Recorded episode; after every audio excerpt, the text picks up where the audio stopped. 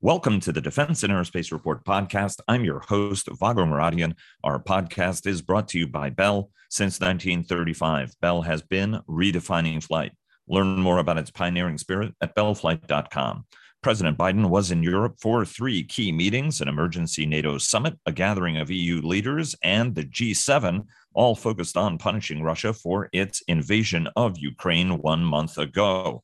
Biden is increasing aid to Ukraine, wants more sanctions on Moscow, and Russia kicked out of the G20 with Ukraine in as an observer, called on Europe to end reliance on Russian energy, and urged a long range strategy to punish uh, Russia and further deter aggression from Moscow uh, by increasing, not easing sanctions. Washington will increase gas exports to Europe and is working with Gulf states to increase production to offset purchases from Russia. Meanwhile, all eyes are on whether China will help Russia as Beijing tries to strike a difficult balance, rally support for its ally, or face the wrath of a global community at a time when its economy is slowing down.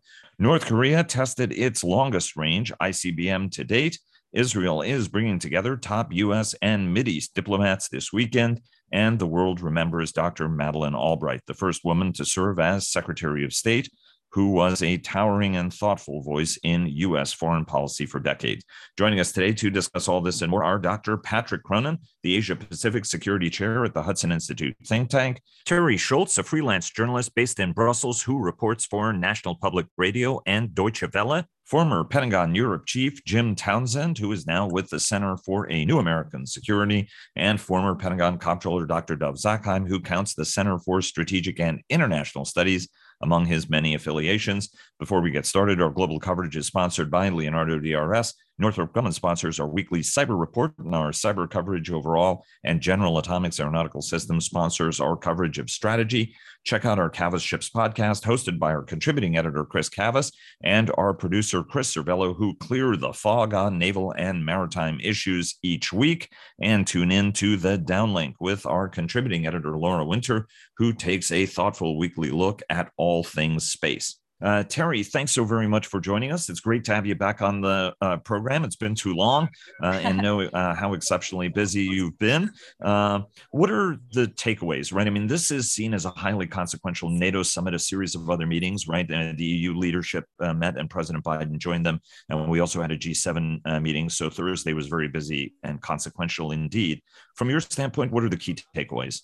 Yeah, and an, an, EU meeting as well, which uh, continues today, although without President Biden. Thanks for having me back. Um, glad to be here. And yeah, it's been kind of a whirlwind this week because we did have these three summits with President Biden here. And I think, um, of course, I'll focus on the NATO meeting. Um, that was the, the one I'm uh, most interested in. And, you know, what I was really struck by, and I won't do a lot of broad brush strokes on unity and the things they always say, of course. What I what I was struck by was um, something that that basically was a throwaway line um, that uh, Secretary General Stoltenberg said, and I had to sit there and Google and figure out if I really was hearing some news, and in fact I was. And that is that when they were talking about trying to deter uh, Putin from using chemical weapons, um, and they, are going to provide more uh, defensive equipment um, in that vein to Ukraine. So more equipment, some medication. Um, he also said, and oh, by the way, we have uh, activated the CBRN task force, and I was like, wow, that's right. one thing I didn't know about. And what that what that is is that NATO has its own never before used um, mechanism for starting to protect allies against a possible chemical attack and so they are they are concerned enough that Putin is going to do this inside Ukraine and that it might uh, spill over into NATO territories that they're now starting to look at what capabilities do we have, how do we um, how do we prepare both the forces and the general populations um, in case this happens, and that certainly to me is um, is certainly um, a, a notch up from simply warning him, warning Putin not to do it. Um, and and we heard from Secretary General uh, Stoltenberg warned Russia against using those. Uh, you know, use chem. You know, warned against warned, warned Russia against using uh, chemical, biological, or nuclear weapons in Ukraine or anywhere else. Over and, and over, out, yeah. Over and over. And, and the Supreme Allied Commander General Tod Wolters uh, did put uh, the the alliance's nuclear uh, uh those those capabilities, those CBRN capabilities, on alert. Right. Biden um, has also said that the United States would respond forcefully forcefully with its allies and partners. I guess the question now is, what's the sense? On where this is going, uh, Teri, and moreover, what folks are telling you about how they think this ends, right? I mean, there's a sense that uh, Belarus uh, right now that Russian forces are exhausted and have been very bloodied. There's a sense Belarus will become involved. Folks are talking about a negotiated settlement. Ukraine is gaining ground. At the same time, the Russians seem to be taking a, a, a pause before restarting their offensive. Uh, what's the sense on where this is going and how it ends? Well, you overestimate my sources and me then, Vago, because we ask these questions all the time. And nobody, even off the record intel briefings, have an answer for that. You know, um, everybody simply says, wow, this wasn't the way Moscow expected it to go. This wasn't even the way we expected it to go necessarily with, with how strongly and, and bravely the Ukrainians are fighting back. And um, I, I, think that nobody sees an end right now, so they can't tell you how that end looks. Uh, you know, that with with um, new commitments by the allies to send in more equipment, but not troops, we see that um, they definitely believe that the fighting is going to go on. There hasn't been any any positive sign out of the the peace so-called peace negotiations i think you know maybe a bit of, of potential for humanitarian corridors, which is, you know, for God's sake, the least that one might be able to expect. And even that hasn't worked out well. So nobody sees the end. And that's the problem when you ask, how does this end? Because nobody sees an end. And, and if they just see, see continued fighting, now the, um, you're on the European Union side of things, they've now doubled the amount of money put in this, um, uh, specially titled European peace facility, which is now going to buy weapons for Ukraine. They've just doubled that up to a billion euros. Uh, so all I see happening is continued slog on the ground and trying to, you know, reduce the slaughter of Ukrainians. But there's absolutely no appetite still, not not an iota for putting NATO troops on the ground. And and you know, we asked the question, what if, as we were speaking earlier about a chemical attack, what if that happens does that constitute an, an, attack on a, on a nato country if you've got contamination coming? And that's another question they don't have the answer to. I don't think they know themselves what they would do. Sure they've got contingencies in place and you know once upon a time when they wrote out um, how capabilities would be allocated and, and potentially used i don't i don't know that they really thought it was going to happen. We don't see an end let me ask you one uh, uh, question, and I want to um, go to Dov uh, next. Um, what is, does the alliance have a good approach toward Belarus if Belarus becomes involved? Right. I mean, Lukashenko is not any more popular than Putin is uh, in in Europe, and obviously is a country that has been sanctioned. Uh, there's a sense that he might send his forces in. What are what are you hearing uh, about how the alliance would deal with that uh, eventuality and the pressure it would plan to put on uh, Minsk in that case? Well, I mean, th- there isn't a, a, big difference between the way they would deal with with Belarus and the way that they deal with Russia. You've got allies with borders with Belarus, Latvia, Lithuania, Poland, and of course, um, NATO was was concerned when when Russia and Belarus used this tactic of sending, you know, these these floods of, of people across the border. That's largely abated now. But um, I, I, think that they definitely see Belarus and, and Russia as, as basically one entity now. There has not been any luck in peeling Lukashenko off of Putin. Um, on the contrary, he's only moved closer, and of course, you know his his air command is completely integrated. He's you know renounced neutrality and allowed nuclear weapons to be stationed on his on his territory if Russia wants to do that. So I think that that it's it's basically seen as one entity. There isn't any hope that I've heard that Belarus could be treated or should be treated any differently or any more leniently. It's definitely um, Belarus and Russia in the same breath here. Uh, Jim, we, we just heard from Teri in terms of you know all of all of the stuff that was uh, accomplished at all of these uh, meetings, particularly on the NATO side. Uh, what's your sense, right? I mean, was you know you've been uh, to uh, an awful lot of these summits. Ultimately, um, did did the president and the alliance do what it needed to do, and more importantly, what more does the alliance now need to do, especially as the president makes this case? That look, this is going to be a very, very long game. We have to up sanctions, we have to up pressure rather than taking anything off the table. Well, uh, Vago, I think he, I think he did come away with uh, what he needed at NATO, and the first thing was showing again that unity, um, showing uh, that there was a determination still within the alliance, that there wasn't a, a fatigue setting in. Uh, they announced the four new, uh, as Teri I'm sure said, they announced the four new battle groups. There's now this total of eight. Um, they talked about providing um, chem bio equipment, you know, protective equipment as well. That's a big deal that wasn't part of those original packages of supplies. So they've got uh, a chemical warfare uh, uh, kit that they can that they're going to be able to use. Um, I think of, of, what probably also happened that we are not going to hear about, but I think at the heads of state and government level, they actually talked about the, uh, the what the alliance response would be from a nuclear shot of some type, low yield, you know, type of thing, or a use of, of, of chem uh, on the battlefield there in Ukraine. And that was something that I know they needed to talk about. They might have worked through some, some you know, options or something along those lines. Certainly in the bilats, they talked about those kinds of things. So um, that was crucial. I, I, again, I don't have evidence that they talked about it, but I am almost positive that they did. uh, oh. Also, finally, I think that they, I think finally they also agreed that they, uh, um, that they were going to have to, for the long term, put in uh, forces along the border with with Russia, uh, and uh, that was something that you know the U.S. DoD was trying to figure out, or you know, what's our force requirement going to be in Europe. Uh, the allies uh, were thinking the same thing, and we needed to make the message to them that they're going to have to really dig deep and provide a lot of forces uh, that we can't do it all. We've also got the Indo-Pacific to worry about, and so that message was delivered.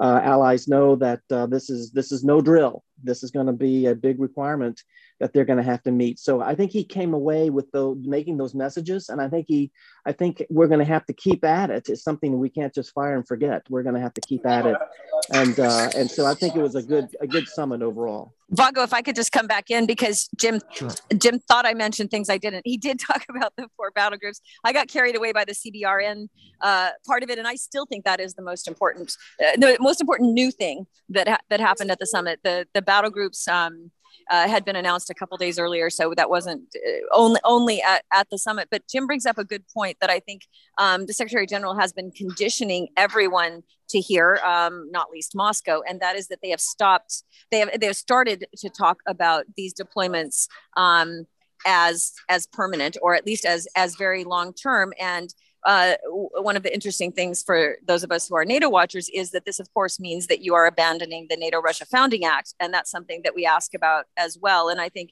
that that's an underlying theme here that we're going to be talking more about because uh, if you make these permanent or longer term um, deployments in the Baltic states and adding them to Bulgaria, Hungary, Slovakia, and Romania, of course, that would not be in line with the NATO Russia Founding Act. But uh, when you talk to people off the record, they basically say, you know, Russia Russia shattered that itself. We're just not going to say that aloud. So this is something that's um, going to be longer term. Um, Jim, why not uh, at this point say that out loud? Actually, why not scrap that act, which the Russians have flaunted so consistently over over at least the past decade, if not more? Yeah, you know, Vago, I, I agree. And there's a there is a growing chorus among a lot of experts. I mean, I'm here in Paris. I just came back from a conference, and there was a general consensus that that the NATO-Russia Founding Act was a creature of its time. Uh, it was it made sense when when it was written. It no longer makes any sense, uh, and I think I think we should tear it up. I, I just I just think this is something that is uh, outlived its usefulness, and it's a it's a sham to sit here and continue thinking that it, that means anything to Russia, uh, and certainly uh, shouldn't be holding us back. Uh, Dov, I want to uh, bring you into the discussion, and I want to go uh, to Patrick and talk about the Pacific uh, and the Indo-Pacific in a moment. But uh, Jim raised an interesting point about um, you know preparing uh, for nuclear contingencies. Um, there has been a lot more conversation in a very short period of time uh, about how the United States has to increase uh, the game. I know that I've talked to some uh, uh general officer friends and folks in the administration. It looks like they're taking it very seriously and thinking through uh, these uh, um, sets. Uh, and the president has, uh, or the White House has convened a tiger team in order to be able to think about this. Are you satisfied uh, with where we've ended up on this summit as somebody who's attended quite a few of these? And are we thinking through the nuclear, chemical, and biological dimensions of this? Because Putin is not stupid. He's doing this to make uh, intimidate us into backing down. Um, but you, it's always better to be ready for an eventuality like this than be surprised by it. Well, uh, you really asked a two part question. On on the summit, the one problem I, I had with it, and I think they, you know, they did show unity. It's important to continue to show unity. Uh, Biden showed leadership. That's important in and of itself. What they didn't do is go ahead and say, okay, you can have the jets you're asking for. It's one thing to say we're against the no fly zone, which they said. And of course, they're against peacekeepers, which they said but it it still boggles the mind why if they're not going to send jets why they don't send more anti-aircraft systems. And in, in that regard i think they fell short. On the uh, whole chemical biological nuclear just, issue, just just, just to point out, though, right? I mean, I think Romania has said that they will transfer uh, their S 300s. And if I recall correctly, the Pentagon has said that they're trying to help uh, bring countries together to be able to get this kind yeah, of. Yeah, but, but the, the, the, the point is that it hasn't happened yet. It should have happened two weeks ago. And S 300s are okay. They're not the best. Everybody knows there are S 400s and 500s out there. The 300s are okay but we could do better and the west could do better and it's not yet. And and so that's a concern i think. Um, but on this on the cbrn issue uh, i think what they've done is very important because look uh, if if you fire a nuclear weapon leaving aside the fact that it hasn't happened since 45 uh, you've got the whole issue of fallout and the, if what happens if the fallout, which is very likely, uh, because the last time there was a nuclear explosion, the fallout went all the way to Sweden and beyond. What happens if that goes into NATO territory? Whether Article 5 should be invoked. I think creating that question mark in Putin's mind, the last thing he wants to do now is really fight NATO. Belarus ain't going to help him very much. And it's pretty clear that his forces are not what everybody thought they would be, much less what he thought they would be. So I, I think he's going to be careful about the bio, the chemical, biological, I mean, rather the nuclear. Biological, nobody's really tried because you don't just don't know how the winds are going to blow. The real issue is chemical, and here. Uh, I think the fact that they're going to be sending chemical chemical protection equipment to Ukraine is critically important. What is equally important is to get it to them in time, because that he might think he can get away with. After all, Assad got away with it in 2015. Uh, the vice president at the time was the president today. He uh, Putin may fool himself into thinking that Biden will do nothing. I don't know that Biden will do nothing, but given that the administration did nothing those years back, he may fool himself into that. So it's very, very important that he be deterred, and at the same time that we get that equipment out there not in three or four weeks, but as soon as possible. Um, Patrick, uh, let me uh, bring you uh, into the conversation. Obviously, all eyes are on how uh, Xi Jinping is going to straddle that fence, as I said in the introduction, of helping his uh, ally and partner and somebody who he hopes succeeds uh, in Ukraine to make sure America loses and the West loses. which he feels is going to precipitate, a, you know, a return to a more normal great power spheres of influence, right? Asia is ours, we're Chinese. Uh, you know, Russia should dominate a divided Europe, and the United States should be isolated, sitting in between uh, uh, both of them. Uh, what has been, and Dov, I want to come to you uh, in, in in just a moment because you wrote a thoughtful piece uh, that ran um, in the Hill today uh, the title of which is uh, Beijing is hardly a responsible stakeholder. I think uh, everybody on this call would agree with you on that. What, why don't you give us a sense on what we've been hearing from Beijing over the past week? Well, I think we hear out of Beijing, uh, again, wanting to play at both sides. They're strictly hewing to their narrow self interest. They're not going to abandon Russia. They don't want America to win this war of struggle over democracy versus autocracy um, but they also don't want to be blamed for the war effort. And so they'll highlight their uh, humanitarian assistance to Ukraine. Uh, they'll talk about uh, a ceasefire, but they won't do anything about it. Um, so, as Dov uh, rightly written in the Hill, uh, they're an irresponsible uh, stakeholder at this on this issue, um, and we're still hoping to, to turn that around. Um, you know, I think the larger points out of the NATO and EU meetings for for Indo-Pacific is that most countries, and certainly our allies in the Indo-Pacific and our partners, do not, as President Biden has said, want to see Putin's aggression succeed. But many of them, you know, are non-treaty allies, not Japan and Korea and Australia, not Taiwan, which has such a heavy stake in this, but many others in Southeast Asia and even India um, are going to be more non-aligned on this issue. Uh, and it's very frustrating to watch that non-alignment. But they also don't want to see the aggression succeed. And the third point here is that they, along with our treaty allies in Asia Pacific, are very wary of China's growing power. And that's one reason why they don't want to get too tripped up in a European uh, conflict as well, uh, in addition to other reasons not to uh, run afoul of Russia if you're in Delhi or uh, you know in, in Hanoi. Um, but Japan is stepping up as a G7 member in terms of sanctions, in terms of being willing to watch Russia, uh, you know, uh, end the peace talks on the Northern Territories. Um, Taiwan, uh, Representative Bi Khim Hsiao, uh, excellent article, opinion piece in the, the Washington Post uh, this week, talking about um, the fact that for all of the PRC's military might, any invasion attempt will fail to break the solidarity and resiliency of the Taiwanese people. And she says that basically they're on the front line of democracy versus autocracy, and they're united with Ukraine. Um, uh, same thing with Korea. They just had uh, F 35s finally do the elephant walk. All 40 have now arrived as of this January, and they're trying to demonstrate a deterrence, yes, against North Korea's missile launch, but also because of the instability in the world, because of the uh, Russian war in Ukraine. Uh, Australia's prime minister wants to expel Russia out of the G20. That's not likely to happen, but he's taking a hard line on Russian aggression. But he's also wary about this new leaked framework agreement between China and the Solomon Islands that could give a backdoor for military access for the for the PLA Navy, for instance and that's shared on the labor part of the uh, political spectrum in Australia, and they may come to power in the late May election. So that's important. The point is that our treaty allies are stepping up more than would have been expected. Others are not stepping up, but they have a they know they they have a stake in the outcome, uh, and that's why Admiral Aquilino, U.S. Indo-Pacific Commander in Indonesia, looking over the South China Sea, now in Australia, working with uh, deterrence issues in Darwin and Canberra, in Brisbane. Um, you know, he's he's made this point that none of my assets in the Indo-Pacific have been brought to Europe. Uh, deterrence is strong, and we're ready.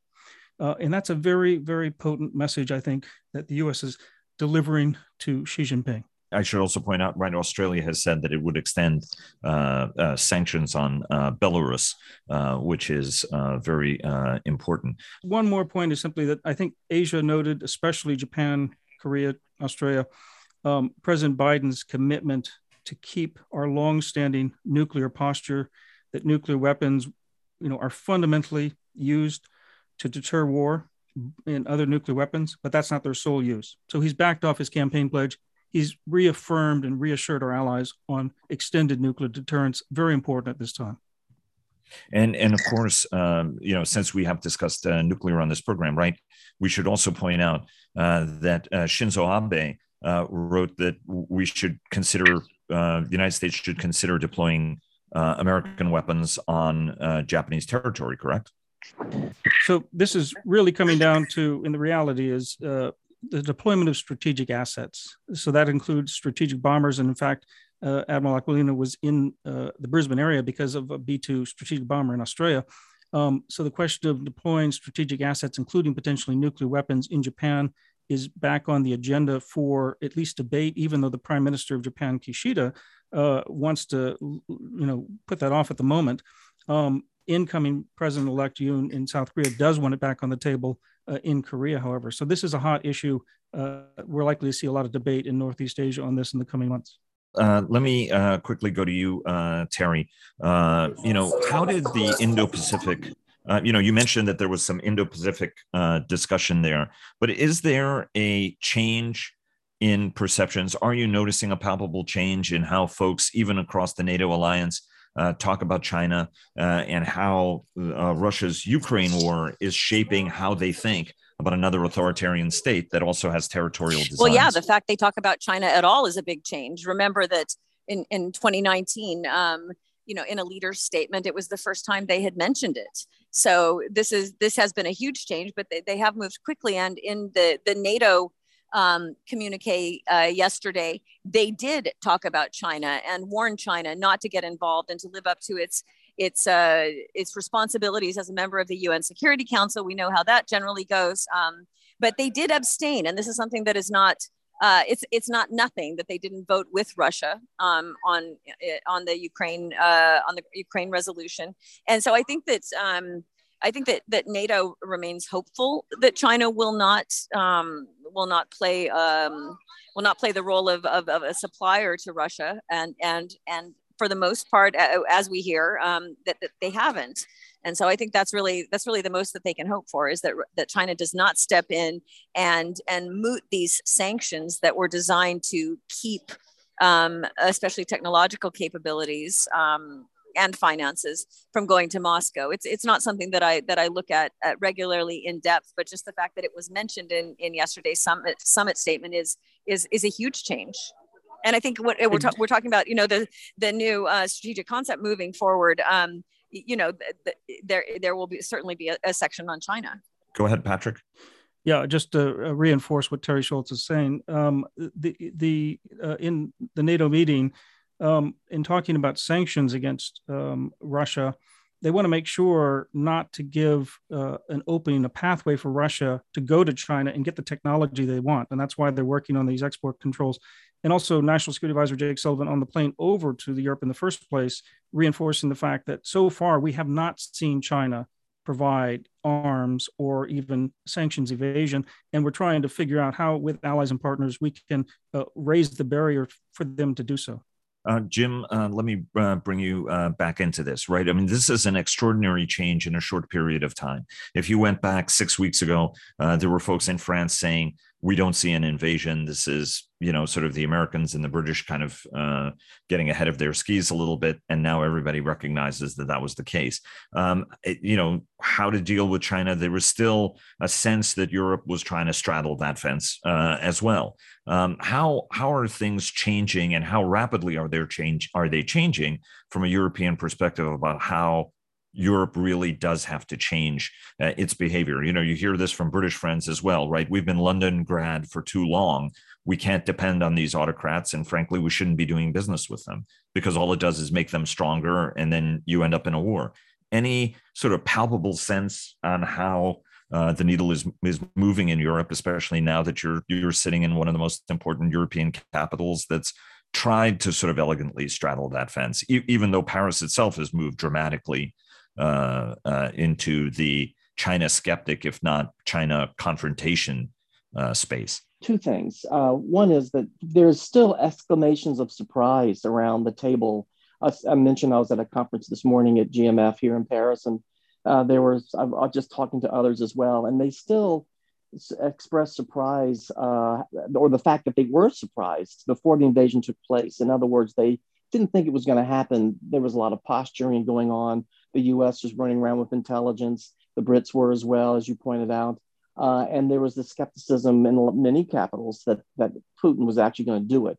And so when he did do it, the, they were they were absolutely surprised. The Europeans they were like they couldn't believe it, and they're still surprised that they were surprised. And so I think there's a feeling of um, in fact, in Germany, I think the Germans, uh, this, this great leap that they made in terms of capabilities, that great leap was made great because they were so shocked that this had happened and shaken by it. I think you can say in a lot of capitals that people are shaken that they were so surprised. So how that's going to be reflected in terms of following through on pledges of defense spending, et cetera, you know, that's a big question that I and a lot of people have.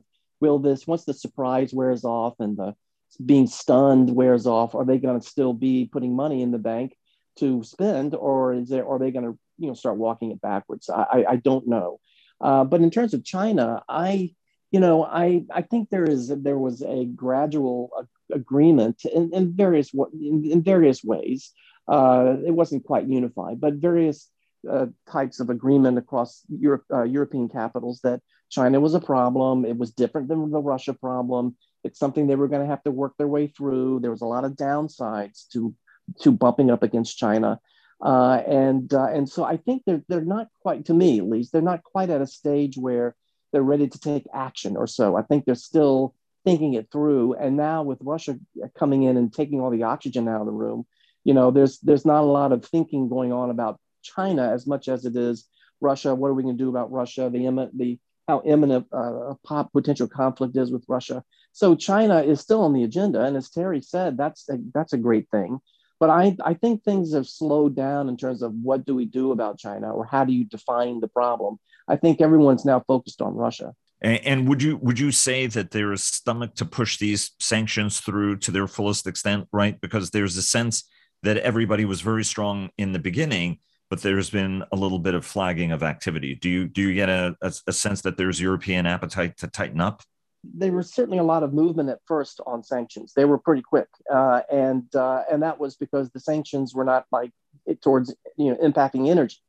Uh, these were sanctions that they felt they could absorb in terms of uh, you know the double-edged sword aspect of, of sanctions. It rolls back on you, uh, and I I think they felt they could handle these, and they were so shocked again by what was happening with Ukraine that they were able to muster the political will to to to follow through on these sanctions. But as we get closer to things that are really going to cause economic problems at home and political problems potentially uh, with energy, uh, then uh, then then there's there, there's not quite the unified push uh, that there was earlier on. Uh, and so when Biden came in and talked about LNG and trying to you know help provide some LNG support down the road and also alternate sources of energy for Europeans, that that's going to help them find the political will to put sanctions on energy, but I'm not sure they're there yet.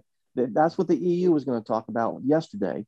Um, and I'm sure the discussion is still going on. I think eventually they'll get there, but it'll be a hybrid kind of thing. It'll be a, it won't be a total, you know, uh, shutdown on importation from Russia, but it's gonna, it'll, it'll be at least a start. But a lot depends on how quickly the U.S. and other sources can provide some energy to, to fill the gaps uh, once the gas no longer comes from Russia. Jim, if I could just come in, we actually had a, uh, Biden and Ursula von der Leyen made that announcement this morning on on bringing in more um, American LNG, and you know it may not seem like a whole lot in comparison to what they're importing from Russia um, in terms of the overall amount. It, you know, it's it it's um it's, it's not so small compared to the imported LNG. It's it's small compared to the imported Russian energy overall. But yeah, Biden stayed overnight here, and, and they they said that before they left. But I just wanted to add another just quick point. Um, just some sort of NATO gossip because why else am I here, right? But um, they I wanted to just say on on the fact that the Europeans were surprised. One thing I can say is that um, at NATO headquarters, anyway, something interesting I think for our audience is that that um, I kept expecting them to say, well, remember Iraq, you know, remember the, the American intelligence. And people did not say that. Uh, diplomats, fellow fellow diplomats did not say that. And, and I asked them specifically, they did trust the intelligence this time. And I talked to the usual suspects who would have, you know, put, put it down. And um, they did trust it. And that is not only um, not only uh, a statement about whether the intelligence was was sound and was presented in a, in a really uh, comprehensive way, but it was a lot about uh, the Biden administration's extraordinary outreach to allies this time and just like briefing after briefing after briefing after briefing after briefing and officials coming here and, and going to NATO. Um, and I didn't speak to one country who, who was skeptical of the of the intelligence they didn't know if, if Putin would go through with it, but they knew he was ready to go through with it. Um, absolutely fascinating. We've got about five minutes left, and unfortunately, have to go into lightning round because uh, I still want to get uh, a couple of takes. Uh, Dov, uh, start us off, right? There, uh, the administration is putting out its budget request on Monday. Um, a lot of folks are focused on that, as we've discussed, very consequential in terms of messaging. Uh, and Michael Herson is not on on this, so as as our um, comptroller in residence, you get a bite at this. are we going to be satisfied, surprised, or disappointed? With what we see on Monday from your standpoint, and what are the stakes that are riding on it? And and what does the administration do to mitigate those stakes given you know they were building a different budget before this happened a month ago? Well before i i address that i want to just point out one thing. Uh, patrick said that uh, you know you've got the allies in asia very supportive others not. And uh, I was just on Indian television giving them a hard time because uh, right now India's defense minister is considering buying 12 Su 30s from Russia right now. And not only that, apparently they're talking about a deal where it would be rubles for rupees for rubles. And that's to get around the whole SWIFT issue. And I think it's a really important signal as, as to where India really is. And uh, they, of course, have a lot of influence on other countries as well. So that's just worth bearing in mind. As for the budget, everybody's saying it's going to be 773 roughly uh, from the for the Defense Department. Everybody knows that that's too low. It's too low in terms of inflation. It's too low in terms of what I think most people think is needed. Uh, the department, I mentioned this last week, there are senior people in the department who expect Congress to add them add more money anyway, as much as forty billion dollars. The problem fundamentally is that there are too many people in the administration who simply don't want to spend more money on defense, in spite of what's going on right now. And if they do come through with anything below, quite honestly, 800 billion for DOD, it's not going to look good. And I'm afraid it won't look good.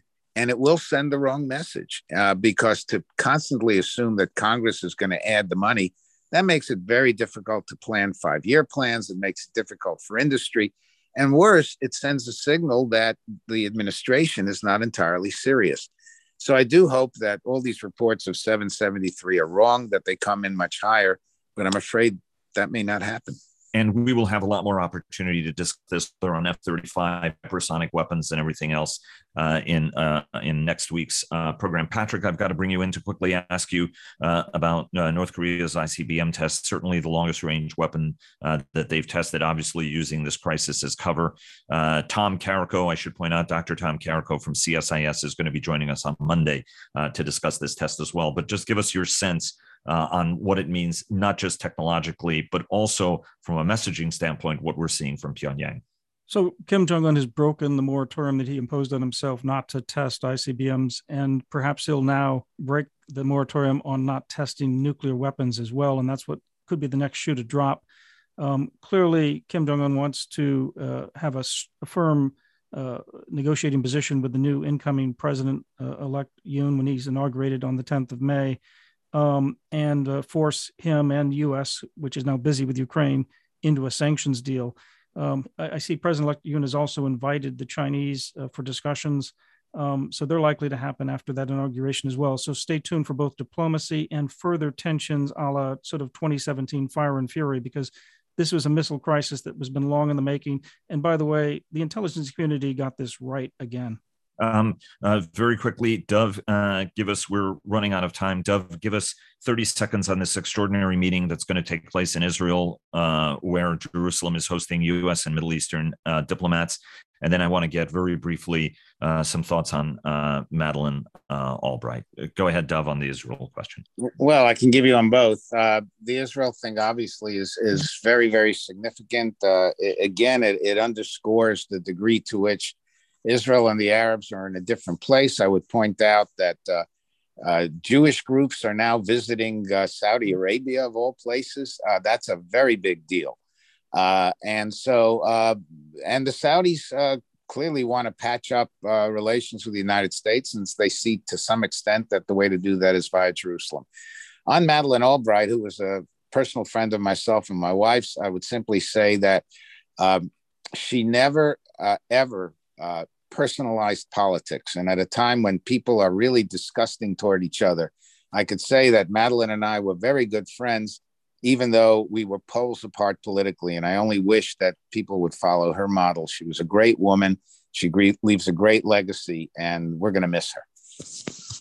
Uh, she was uh, extraordinary, and I will say that I uh, am impartial on this because my mom did work uh, for uh, Dr. Albright at the U.S. mission uh, to the UN. Teri, you want to add something because you covered her as well when you were covering the State Department. That's right. I, I started covering state the the last year of Albright's term, and I think one of the things that that um, I think I'll remember most fondly is her friendship with her successor, Colin Powell and this is it was it was really really special. It was really warm and I w- was privileged enough to attend Powell's funeral and she was one of the speakers and and she looked great and that's why i was so shocked when this news came. She really looked good. Her speech was hilarious and and warm and and you could really tell um, what fondness they had and i think that says a lot about both her character and his. But yes um, i can just say the nato meeting was was really um, there, was there was really a pall cast over it, and and the flag at NATO was uh, the U.S. flag at NATO was was at half staff in her honor, and a lot of people just mentioned her in in passing. So yeah, certainly someone who was very very well respected in the European side. Um, and uh, but I have to say that as sad as uh, the news was, because I do feel she had much to contribute uh, to the debate and, and discussion. And again, I mean, her sense of humor and warmth were, uh, but, but also her toughness. I mean, I have to say that she could be uh, very, very, you know, exceptionally tough. But it was great that at least NATO uh, and the were convened together so that everybody could remember her in a in a collective setting like that. Patrick, I know you've got a story as well, and then Jim gets the last word before we wrap up. Go ahead well, I'll refrain from long stories, although she was a real role model to our daughter at Georgetown. Um, I will just take this quote from her memoir, uh, Madam Secretary, because I think it, it, it, sort of encapsulates her uh, spirit, the American spirit. Uh, and it's the, the basic principles of human liberty are not so complicated. And if we hold to them, we will find a way to correct our mistakes and set a true course. And I think that's an important message for both domestic America and for our internationalism. Uh, and and another one was that the United States is the world's indispensable power, and when the United States is engaged, we're all the better off for it. Jim, uh, wrap it up uh, because I knew that I know that you knew Dr. Albright for a very long period of time.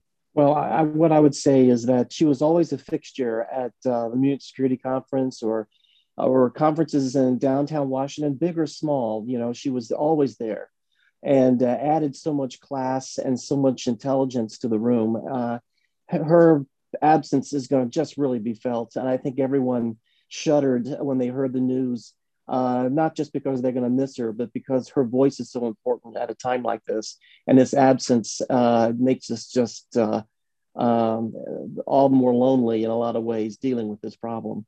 Um, it is important to mourn her, uh, but it is also uh, important to remember her memory as a blessing. So, with that, everybody, thanks so very, very much for joining us. It was an honor and pleasure. Uh, our deepest condolences go to the Albright uh, family, uh, extended and, and well uh, beyond. And Teri, a special shout out to you. Thanks so very much for joining us, and hope you can join us again in the future. Thanks again. Everybody. It was a pleasure.